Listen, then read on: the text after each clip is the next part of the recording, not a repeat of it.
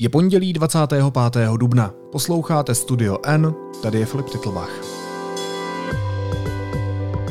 Dnes o tom, co čeká Francii po znovu zvolení Macrona.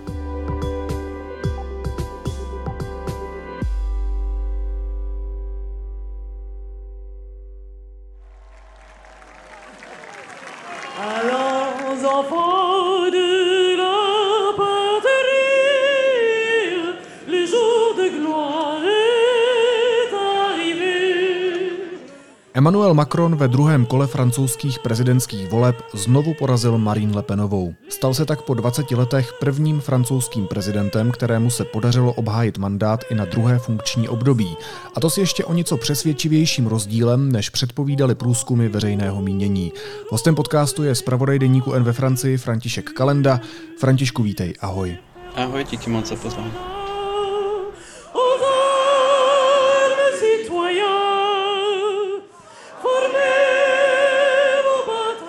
Mais l'invention collective d'une méthode refondée pour cinq années de mieux, au service de notre pays, de notre jeunesse,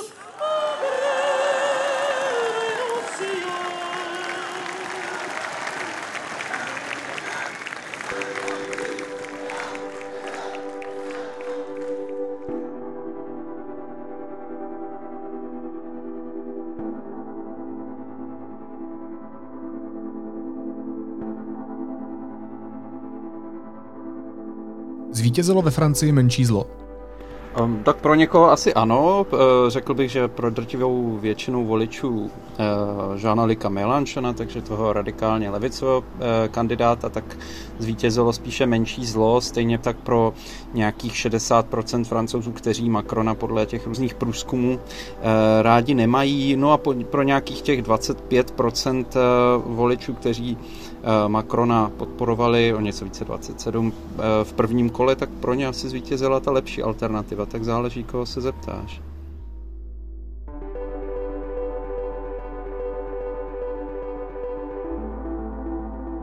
Já bych se rád zeptal Macrona, jestli si uvědomuje, nebo jestli i on vnímá to, že i když má vlastně přesvědčivější podporu, tak je zároveň i dost neoblíbený a spoustu hlasů dostal právě proto, že proti němu stála krajně pravicová kandidátka, která pro zkrátka mnoho francouzů a francouzek nebyla ideální jako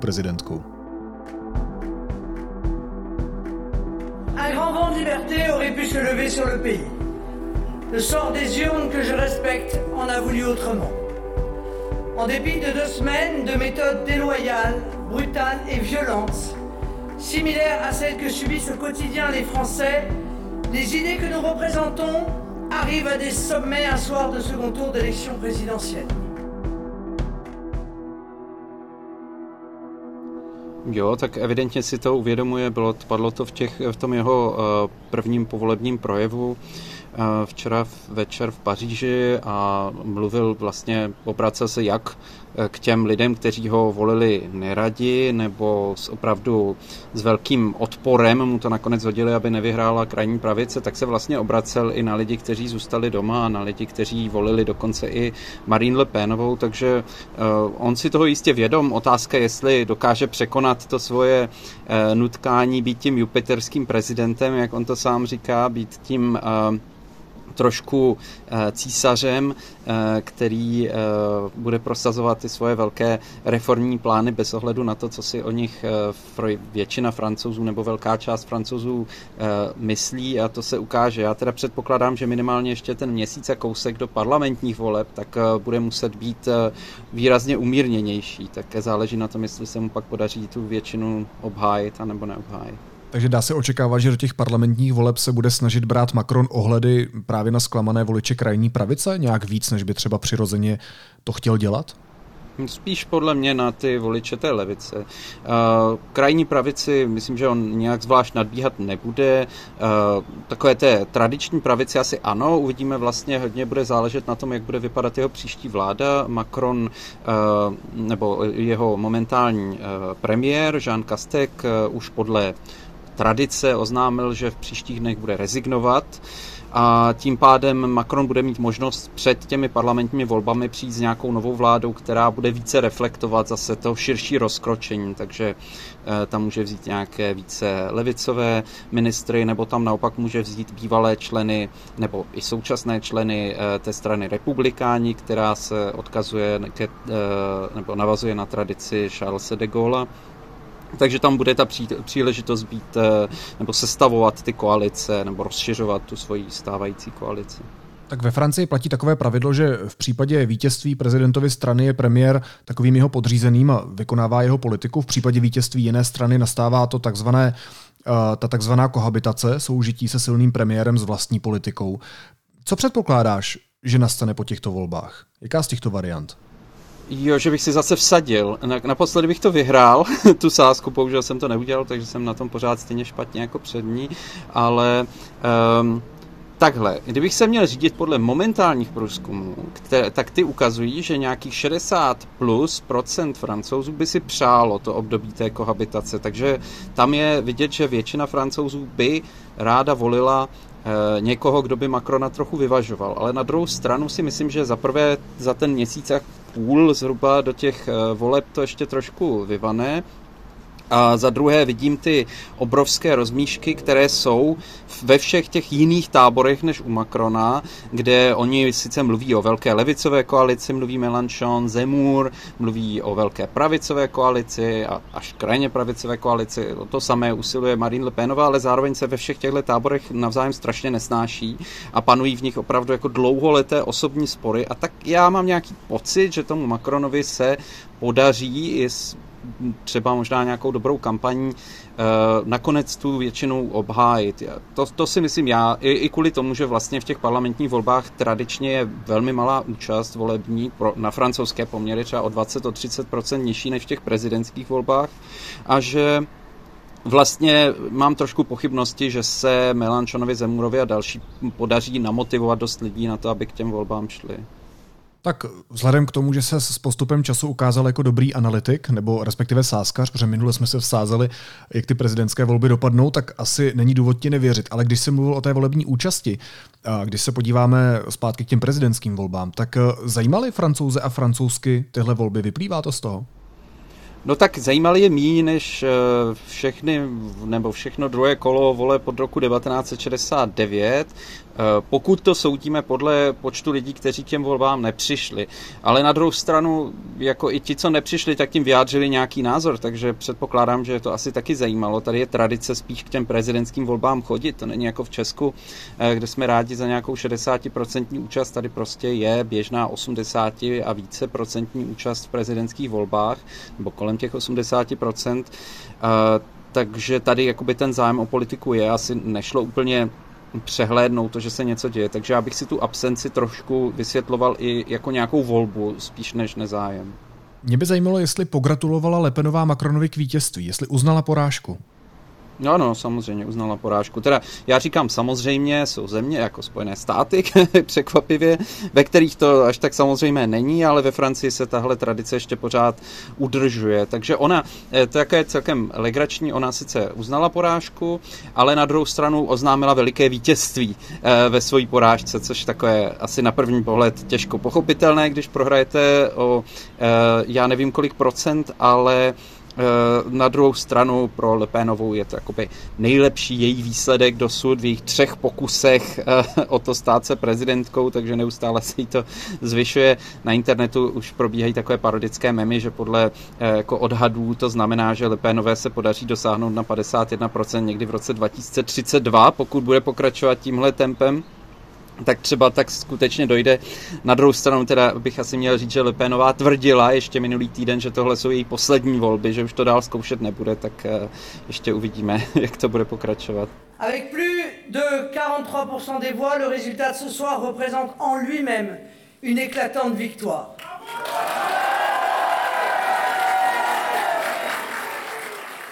No na druhou stranu Jako oproti volbám před pěti lety ona posílila skoro o 10% bodů, pokud se nepletu, a podařilo se jí mimo jiné zvítězit i v chudých francouzských zámořských územích. A zajímalo by mě, jestli ona toho třeba i nějakým jiným způsobem nebude chtít využít, toho současného výsledku a, a vlastně těch nálad ve společnosti, které třeba uh, nejsou úplně ideální. Hmm. Já vlastně úplně nevím, jak ona by toho mohla teď v tuhle chvíli využít. Uh, předpokládám, že se bude snažit uspět v parlamentních volbách, to říká celkem jasně, jenže uh, to národní schromáždění, uh, kterému ona, které ona vede, tak většinou se proti němu podaří sestavit i na té místní úrovni nějakou 50 a více procentní koalici, která je prostě ve druhém kole porazí a tím pádem také v tuhle chvíli mají nějakých 8 poslanců. No a takže myslím, že v těch parlamentních volbách asi moc ne. A možná já vlastně ani nevím, jaká bude budoucnost Lepénové v tuhle chvíli, protože třeba ta její strana je velmi zadlužená, mimo jiné teda velmi zadlužená Rusku, eh, kde teď tedy s velkou pompou eh, Lepénová řekla, že začnou splácet tu velkou půjčku, kterou si od Ruska nebo od ruské banky navázané na, Putinový, na Putinův režim vzali a eh, vlastně nevím, jestli ta strana trošku nebude mít problémy i finanční v tomhle ohledu, takže si trochu myslím, že bude někdo jiný, eh, kdo té napjaté situace využije. Ať to bude krajní nebo radikální levice, která už vlastně uh, taky vyvolala na několika místech včera v noci ve Francii takové bojůvky, prostě jako protesty, kde se zapalovaly auta a tak podobně, klasická francouzská tradice. Uh, no a uh, nebo někdo další z té krajní pravice, koho ještě neznáme. Samozřejmě Zemur, který byl jednu chvíli takovou hvězdou francouzské volební kampaně, může být tím člověkem, ale osobně si myslím, že to asi bude ještě někdo jiný, koho v tuhle chvíli buď to vůbec neznáme, anebo je někde na okraji, kdo se teprve vynoří, jako ten Zemur se vlastně vynořil skoro od někud. No, tak jako tak se stal Macron po 20 letech prvním francouzským prezidentem, kterému se podařilo obhájit mandát i na druhé funkční období. Čím si vysvětluješ, že je to v té francouzské tradici tak ojedinělé? Protože když to třeba srovnáme s Českem, tak tady je to prakticky standard, že prezidenti jdou na, té, na, na ta dvě volební období za sebou. Jasně, a tak tady máme přímou volbu jenom velice krátce, tak eh, to nemůžeme podle mě úplně ještě historicky hodnotit. Ono v té Francii to vlastně byl taky standard až někdy do toho roku 2002, eh, kdy teda naposledy zvítězil Eh, Jacques Chirac po druhé a pak se začalo něco dít, ta francouzská společnost začala být velmi naštvaná.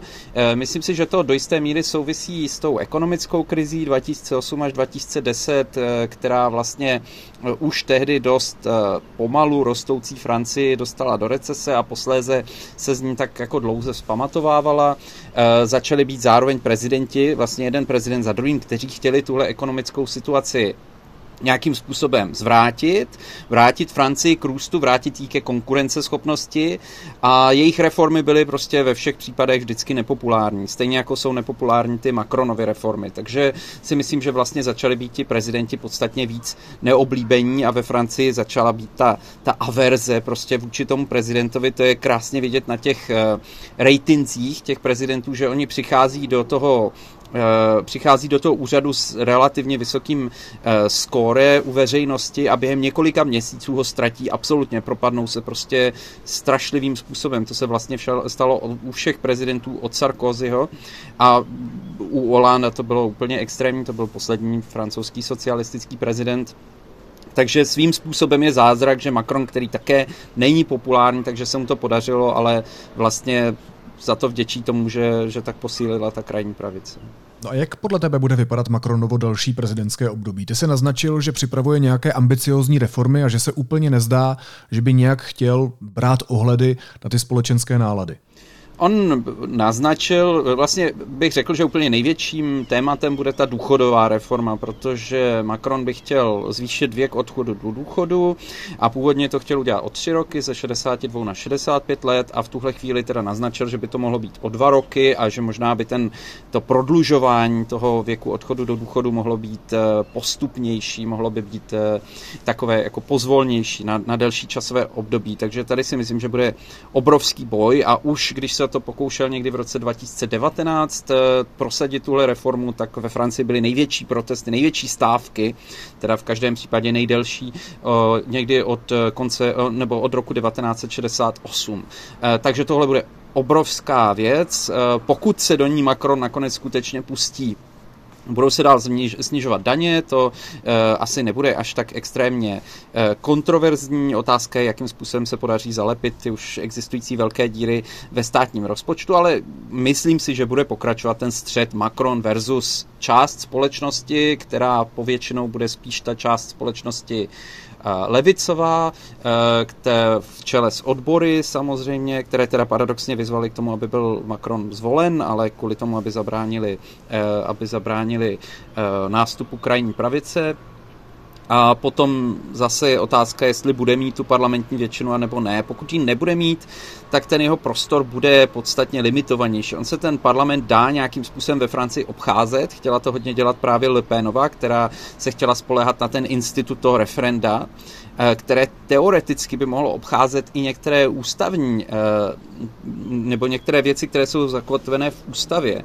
Ale na druhou stranu což je mimochodem takové jako dědictví eh, toho, toho císařství, eh, toho období, kdy Napoleon, především Napoleon III. se pokoušel si eh, prosazovat některé věci tím svým apelem na lid a vlastně odvozoval tu svoji legitimitu z toho lidu ale eh, problém je, že Macron není populární prezident a tím pádem tenhle institut mu asi nebude sloužit úplně k tak, tak velkým účelům, jako by sloužil někomu, kdo třeba má proti sobě parlament, ale zároveň za sebou může cítit uh, velkou podporu veřejnosti. Tady bych to přirovnal třeba eh, k mexickému prezidentu Andrési Manuelu López Obradorovi, který začal vlastně vypisovat taková až vlastně konzultativní referenda, včetně referenda o tom, jestli má zůstat v úřadu, nemá zůstat v úřadu a vždycky ví, že se může obrátit na ty svoje příznivce, na to, že má těch, já nevím, 60 plus uh, procent popularity a nemusí tedy se tolik, nebo může to použít jako nějaký nástroj, jak vyvažovat uh, vlastně nepřátelskou většinu v parlamentu. Pokud si ale správně vzpomínám, tak se minule říkal, že francouzi a francouzsky jsou tak standardně nespokojení. Tak lze vůbec, je vůbec možné, aby taková situace někdy ve Francii nastala, aby ten prezident eh, který chce dělat nějaké změny, měl tu podporu veřejnosti a mohl si to dovolit bez toho, aniž by ztratil eh, ty body popularity. No možná, kdyby to byl nějaký diktátor, velice charismatický, což se někteří z nás trochu obáváme, aby náhodou se opravdu taková postava neobjevila, protože ta Lepenová má jednu velkou nevýhodu, že moc charismatická není v tomhle ohledu a má za sebou tu, tu, tu obrovskou jako tu, tu obrovskou nepříjemnost, že vychází z těch krajně pravicových poměrů. Takže to by se možná mohlo stát, ale jinak se vlastně i teď ve Francii mezi analytiky a tak se hodně mluví o tom, o krizi vládnutí. Eh, Francie v tomhle není zdaleka jediná, hodně se o tom mluví ve Spojených státech, kde vlastně eh, se trochu Spojené státy dostaly do takové míry polarizace mezi těmi republikány a demokraty, eh, že eh, v tuhle chvíli je téměř nemožné přijímat nějaké zákony a dělat nějaké reformy a, a, a někam tu zemi vést. A trochu se mluví o tom, že ve Francii může postupně nastávat ten samý moment. On vlastně už do jisté míry byl v tom, že kdykoliv vy jste teda prosadili nějakou reformu eh, ve Francii, tak se proti tomu zedmula obrovská nespokojenost a třeba to ani nemusela být většina společnosti, ale byla to taková část společnosti, která dokázala zablokovat všechna všechna velká města, fungování Paříže, teda především eh, veřejné dopravy a tak dále. Eh, no a většinou někdo musel přijít s nějakým kompromisem nebo věc žluté hvězdy samozřejmě, nebo žluté vesty, já pořád říkám žluté hvězdy, se omlouvám, nemá to s Čínou nic společného. E, tak to hnutí žlutých vest, e, to, to byla menšinová záležitost, nikdy neměli většinovou podporu veřejnosti, ale dokázali si vlastně protlačit e, ty požadavky. A teď, když k tomu bude ještě třeba případně nějaká zablokovaná situace v parlamentu, no tak to bude opravdu krize, to se nepodaří prosadit pravděpodobně skoro vůbec nic. No Macron, já jsem koukal, že má docela velké plány. Tou další důležitou oblastí bude pro Macrona je ekologická transformace, která by měla zbavit Francii závislosti na fosilních palivech a pomoci v tom boji proti globální změně klimatu. Jak se o to chce zasadit? Eh, tak eh, Macron je velkým příznivcem jádra, tady v tomhle je vlastně eh, jiný než jak Mélenchon, kterého jsem zmiňoval, tak než třeba přímo zelení, kteří také v těchto volbách neúspěšně kandidovali, takže tady je určitá podobnost. Podle mě mezi Českou republikou a Francií. A on vlastně už před těmi volbami slíbil, že nalije desítky miliard eur do vývoje těch malých reaktorů jaderných a také do vývoje jaderné fúze takže to je jedna věc, eh, která je taková technologická. On, Macron obecně hodně sází na technologická uh, řešení. Uh, určitě chce dál podporovat uh, stavbu stavbu třeba větrných elektráren. To je jedna z věcí, která celkem zajímavě byla poměrně důležitým bodem kampaně, protože Marine Le Penová a Erik Zemur jsou velkými odpůrci větrných elektráren. To je takový zvláštní konflikt tady ve Francii, který možná pro někoho zvenčí může být celkem těžko pochopitelný, ale tady je určitá část společnosti, zvláště na venkově, která prostě jako nemá ráda větrné elektrárny proto, jak vypadají. A že jako kazí krajinu. To bylo vyloženě, pokud si to dobře pamatuju, vyloženě napsáno v programu Erika Zemura, že větrné elektrárny budou všechny odstraněny, to chtěla i Marine Le Penová, protože prostě kazí ráz krajiny. Pro francouze je tohle dost důležité, takže i ten Macron říká, dobře, bude to po konzultaci s místními a bude to, ne, on chce hodně rozvíjet eh, větrné elektrárny v moři, eh, které už se, se velmi rozvíjí v mnoha jiných zemích, v Dánsku, v Německu a tak dále, to je takové méně konfliktní obecně. Takže velké investice. Do toho, ale chce hodně investovat do zateplování, tuším nějakých 700 tisíc domů ročně by se mělo zateplit, takže aby se ta spotřeba energie eh, také snížila, také chce pro potřeby ekologické transformace eh, zřídit nová ministerstva, propojit ta stávající ministerstva, aby pro ně pro všechny tohle byla eh, pro ně pro všechny tohle byla priorita. Ale jak říkám, ta řešení jsou tedy technická, jsou velmi konkrétní, ty, eh, ty kroky, se kterými on přichází a proto bývá někdy kritizován za to, že vlastně nedělal ani v těch posledních pěti letech dost a že se to omezovalo na, na to jak, jakoby na, já nevím, nějaké stavby a, a dotace a tak podobně, ale že se neděly třeba nějaké výrazné změny životního stylu ve Francii, ani na to nikdo neapeloval, takže v tomhle ohledu eh, možná jakoby Macron není dost zelený, on je stejně jako v jiných oblastech, on opravdu přichází s hodně konkrétními návrhy, spíš než s nějakou jako jasnou ideologií. Možná ještě poslední otázka, Františku. Oddechla si Evropa po těchto prezidentských volbách i kvůli tomu, že se právě na jejím území válčí? Protože kdyby vyhrála Lepenová, tak si dokážu představit, že ten vztah případné lídrině Francie eh, s ruským diktátorem Putinem asi bude jiný. A Francie je v tomhle ohledu v Evropské unii velmi zásadní zemí. Hádám, že si odechla i sama Ukrajina, protože Zelenský, přestože uh, my, já myslím, že je celkem špatné vidět vlastně Eh, vztah Francie a Ukrajiny eh, pohledem toho vztahu Česka, protože mám pocit někdy, když se dívám na sociální sítě a, a, i, a mluvím s některými třeba i kolegy novináři, tak všichni jako kritizují strašně Macrona za to, jak se k té Ukrajině zachoval macešsky, že nechtěl odjet do Kijeva a nechtěl označit eh, to, co se eh, stalo v Buča v okolí Kieva za genocidu. Eh, no ale v tom francouzském kontextu je třeba pořád připomínat, že on byl výrazně pro ukrajinský, anebo možná nejméně pro ruský jednoznačně. Teda nebral peníze z Ruska, což je celkem důležitá kvalifikace. Takže Ukrajina si odechla, i Zelenský přes všechny ty, tyhle ty mediální přestřelky vlastně označil za velkého přítele Ukrajiny a je teda potřeba taky zdůraznit, že Francie ani neblokovala za to, aby se eh, zakázal eh, dovoz eh, ruské ropy do Evropy, na rozdíl od Německa třeba, takže proti tomuhle Macron nikdy nebyl. A zároveň posílala dost těžkých zbraní, teď včetně těžkého dělostřelectva, jak se ukázalo a tak dále, takže tady ta podpora byla dost jasná.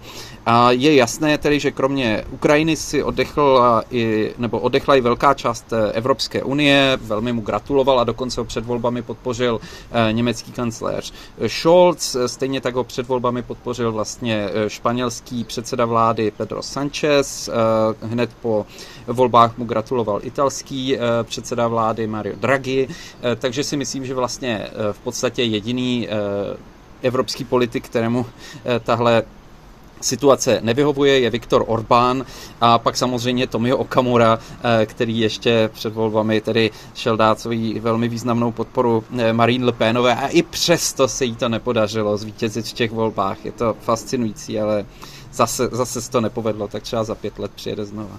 Polibek smrti z České republiky. Hostem podcastu byl tentokrát František Kalenda, zpravodaj deníku N ve Francii. Františku, moc ti děkuju a měj se hezky. Ahoj. Děkuji, měj se hezky, já moc zdravím všechny posluchače.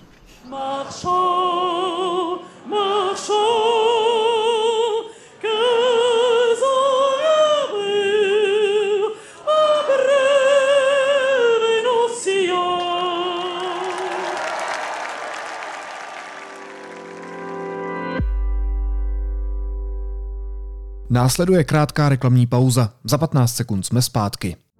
Srdce Olomouce bude opět tepat pro vědu. Akademia Film Olomouc 26. dubna až 1. května. Projekce nejlepších populárně vědeckých filmů z celého světa. Akreditace zdarma na www.afo.cz.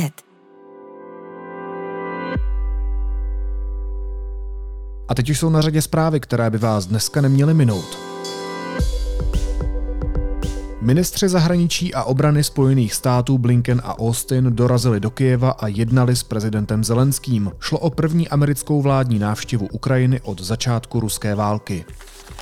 Česká republika dosud zmrazila ruský majetek v zemi za skoro miliardu korun. V pořadu České televize otázky Václava Moravce to řekl ministr financí Zbyněk Staňura. Ukrajina by nemusela nutně být plným členem Evropské unie, řekl to na samitu médií v Lechu rakouský ministr zahraničí Schallenberg.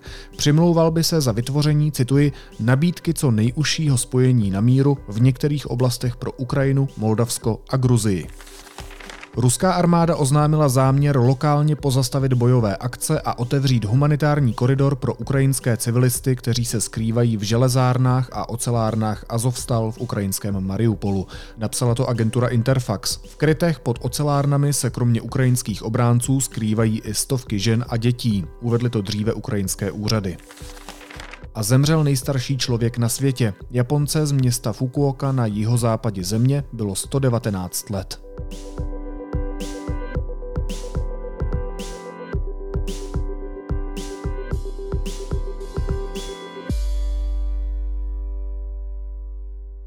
A na závěr ještě jízlivá poznámka. Pamatujete si ještě nechutná slova bývalého poslance SPD, zabrušovače a intelektuálního výkvětu této země Miloslava Roznera o romském koncentračním táboře v letech? Rozner ho tehdy označil za, cituji, neexistující pseudokoncentrák. A teď je vinen. Podle soudu veřejně spochybňoval nacistickou genocidu. Ale protože je to Rozner, tak se mu podařilo vybrousit jenom s podmínkou. Naslyšenou zítra.